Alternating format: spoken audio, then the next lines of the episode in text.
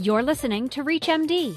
This episode of Living Room, titled Improving Inequities in Rheumatology Care, is sponsored by Novartis U.S. Clinical Development and Medical Affairs.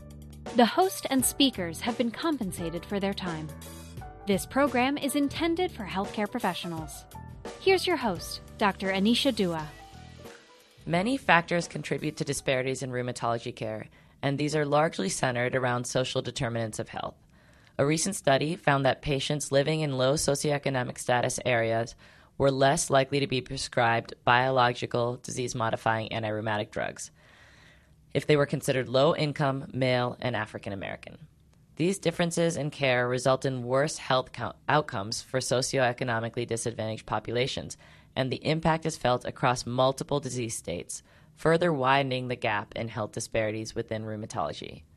This is ReachMD, and I'm Dr. Anisha Dua. Joining me to explore strategies to improve inequities in rheumatology care are Drs. Grace Wright and Dr. Irene Blanco.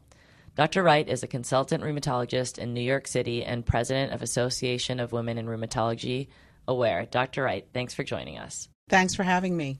And Dr. Blanco is a professor and associate dean for diversity enhancement in the Department of Medicine at the Albert Einstein College of Medicine. Dr. Blanco, thank you also for being here today. Thanks for having me. Of course, let's dive right in here. Starting with you, Dr. Blanco, what are some of the key factors that drive poor outcomes in patients with rheumatic disease?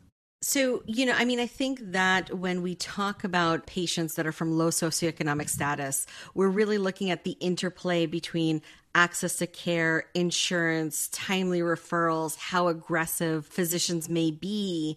And so it leads to then this spiral effect of, you know, if a patient doesn't necessarily have the right insurance, they may not necessarily get that timely referral. And what are the biases on the providers? Part where they may think, well, they can't afford it, so I'm just not going to prescribe it anyway, right? So, what are the biases of the patients of, you know what, no, I'm not going to see the doctor just yet. I can live with it because I don't have the money for the copay. And what are the biases on the physicians where I can't even start this med because the patient's quote unquote never going to get it? So, we really need to think about how we build our structures and how we build what I like, what has been coined by Dr. Hansen and Dr. Metzl, where they talk about structural So, how structures within systems can be created to ensure equity for our patients? How do we really chip away at all of the barriers? And really, how do we think about, well, if a black male patient is doing worse, that we start to really ask ourselves why, right? Because oftentimes you'll hear, well, black patients do worse. And people just seemingly are okay with that, right? As if that's just a given. We need to stop and say, no, why is this happening? What are the ways that we can intervene? And how do we start moving forward to ensure that we're creating equity in the care that we're delivering? And you know, we have to recognize that not everybody has equal access to all of the good things. So, for instance, we'll tell our patients, you know, the importance of exercise not everybody lives in a secure neighborhood where it's okay for them to go out and just sort of walk the streets. There's lacks of safe green spaces. What about eating healthy foods? They may not have access to that, or there's food insecurity. Is it my medication? Is it my child's food? Is it my food? These are all things that come and that are part of the social structure, may not be something that we have in our charts, but it's going to impact our outcomes and our patient's ability to really access better therapies. Yeah, I think that is so important and getting that perspective and not just sort of coming in in that paternalistic way saying, you know, you really need to diet and exercise, and here's a list of foods you should and shouldn't eat.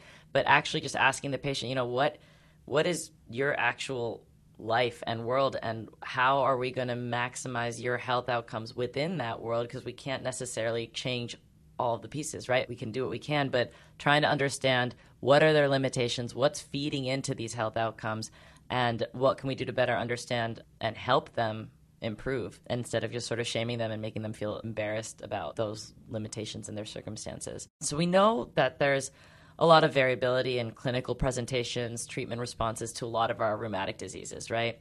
So moving to you, Dr. Wright, can you discuss sort of how communication barriers and unconscious bias might play a role in the care and the outcomes of our patients? Yeah, absolutely. Because how we communicate really is sort of the underpinning, the cornerstone of what our patients understand. And how we communicate with individual one versus individual two should really be nuanced based on the cultural context of that person. What about their religious belief systems? How do we understand all of the various social cues that they give us? There are all of these things that we do as animals responsive to another animal that really sort of enhances that communication. Am I respectful? Am I demeaning to whatever their cultural or religious belief systems are? We really need to be mindful of communication being this bidirectional flow of information that we should deliver without judgment. And it's also important in understanding some of the very key things that we need to know for our patients. So, for instance, anxiety and depression may be expressed and experienced differently in different cultures. The person who's stoic may be as depressed as the person who is sort of effusive, right? So we really need to understand number one, the expression of depression and the terminology about how people express that so that we don't miss it as a comorbidity, don't miss it as a symptom, don't miss it as something that we can actually help them modify. And if we don't get it, then ask. We have to be humble enough to ask and not feel like, you know, I am the keeper of all knowledge and you're just here to receive from me.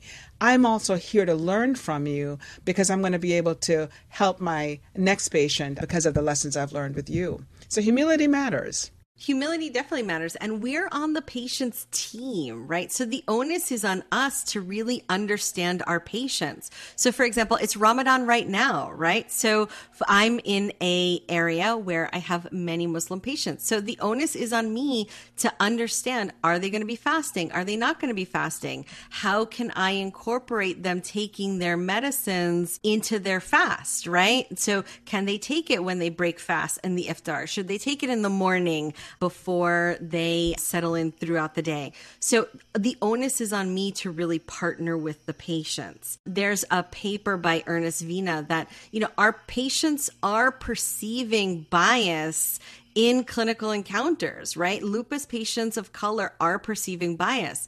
And how does that then affect their adherence, right? So if I think my physician's bias against me, how likely am I going to take any medicine that they prescribe for me, right? And it leads to higher rates of depression, lack of engagement, etc. Yeah, Dr. Wright, can you tell me some real world examples that you've had of how, you know, race or ethnicity has impacted rheumatology care? Sure. So we look at, for instance, psoriasis, where, you know, when we train, I think, think almost all, if not 100%, of the images that I was trained on were people of lighter skin tones. So, you know, we go to that image recall in our brains and I see a rash, I think about it, I'm like, oh, this is a dark skin, it's gray, it's not the typical. And so I don't see the psoriasis. I don't make that diagnosis. And so I don't connect that this person's complaints may actually be psoriatic arthritis in an early stage. And so we don't initiate treatment early. And so these patients often, number one, walk out with, as one person said to me,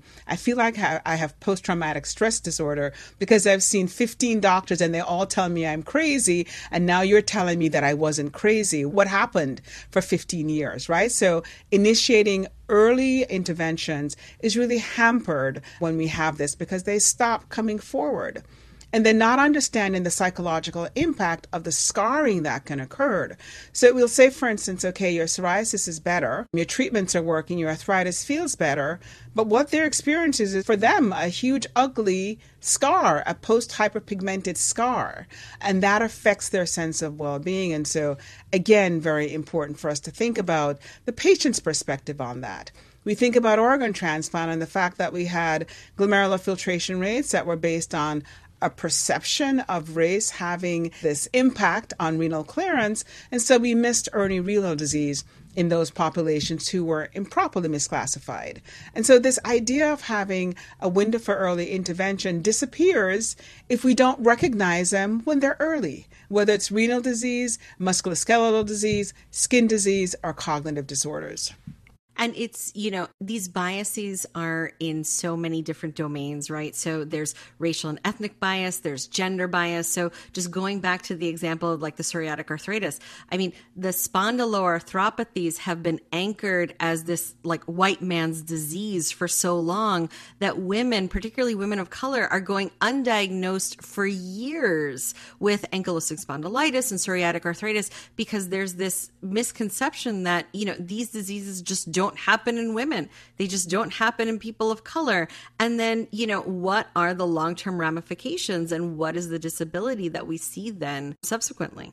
Thank you guys for bringing up some of those very clearly real world examples that, that all of us have sort of come to face in our practices. And speaking of real world and social determinants of health with serious consequences, we know that COVID 19 is still a thing. So, with the pandemic, you know, this has really impacted some of the inequities in care and has brought to light some of the social determinants of health and some of the serious consequences that can happen as a result of it. So, can we talk a little bit about that? How do you think the global pandemic has impacted some of these pre existing disparities that we've sort of touched on? Well, you know, we saw so much of this sadly in our frontline workers who tended to come from this sort of mixed grouping of multiple different demographics, and they were essential workers. Now that we're sort of in the next phase of the pandemic, we see that they're low skilled labor, and now they're sort of being demeaned in many ways. So, yes, we see how these social determinants really sort of play back and forth. They didn't have the luxury of staying home and working remotely because they had to have hands on. So, what happened? They were essential, so they were exposed.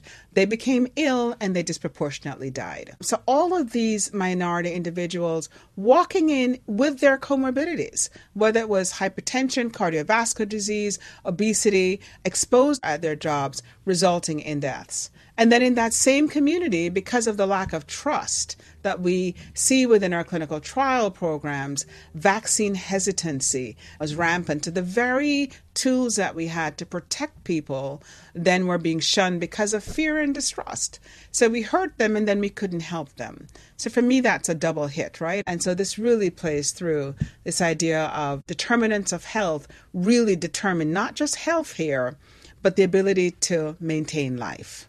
And it, it wasn't only, you know, these laborers, right? These essential workers. It's, you know, if they're now living in multi generational households and they're bringing COVID home, right? And now the entire household was affected. And I know for us in wave one, really the hospital was filled with the family members of these essential workers, right? So it wasn't just, you know, the truck driver, it wasn't just the um, supermarket worker, it was their entire family in certain instances that were all in the hospital together. I really think that the pandemic clearly has brought to light a lot of these stressors and inequities in our system, but it also has sort of shoved us into new pathways, right, in ways that we can try to address or bridge some of these major issues.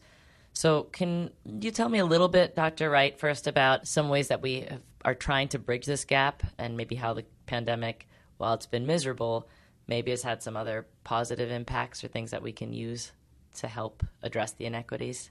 Sure. I mean, I, you know, I always said that the pandemic jettisoned us into the future. It taught us that the things that we thought were carved in marble were actually just floating in sand. So, for instance, the fact that we could use telehealth more widely was a huge boon for many of our patients. They could see us from the break room at work without having to leave, lose time off from work, or even expose themselves to environments with patients who themselves were quarantined because they were so at high risk. And so, telehealth was this massive boon. So we can help our patients. We could also help them with their emotional well being because we could reach them through a video call. They could you know, contact us at their moments of greatest distress. But we have to also realize that this was not equitably distributed uh, around the country and that there were many populations who had cell phones but not smartphones. And so it was harder for them to do video calls. They didn't have broadband access. And so when we look at our colleagues in more rural parts of the country or areas that didn't have adequate infrastructure, even within an urban environment, this level of care is not available to all people. So, yes, there are things that we can use to bridge the gap, but we have to make sure that as we bridge this gap, we do this in an equitable manner so that we don't also exclude those very people that we need to help. Yeah, you guys, this is such a insightful and colorful and, and, really amazing discussion. I think that was a great way to round it out, honestly. And I just want to thank both of you for being here and helping us to better understand how we can try to improve some of these inequities in rheumatology care. Um, and we've touched on just so many different important pieces here in this conversation. So, Dr. Wright, Dr. Blanco, it was really great speaking with both of you today. Thank you for being here. Thank you for having me. Thanks so much. This industry podcast was sponsored by Novartis U.S. Clinical Development and Medical Affairs. If you missed any part of this discussion, or to find others in the series, visit reachmd.com slash living room. This is ReachMD. Be part of the knowledge.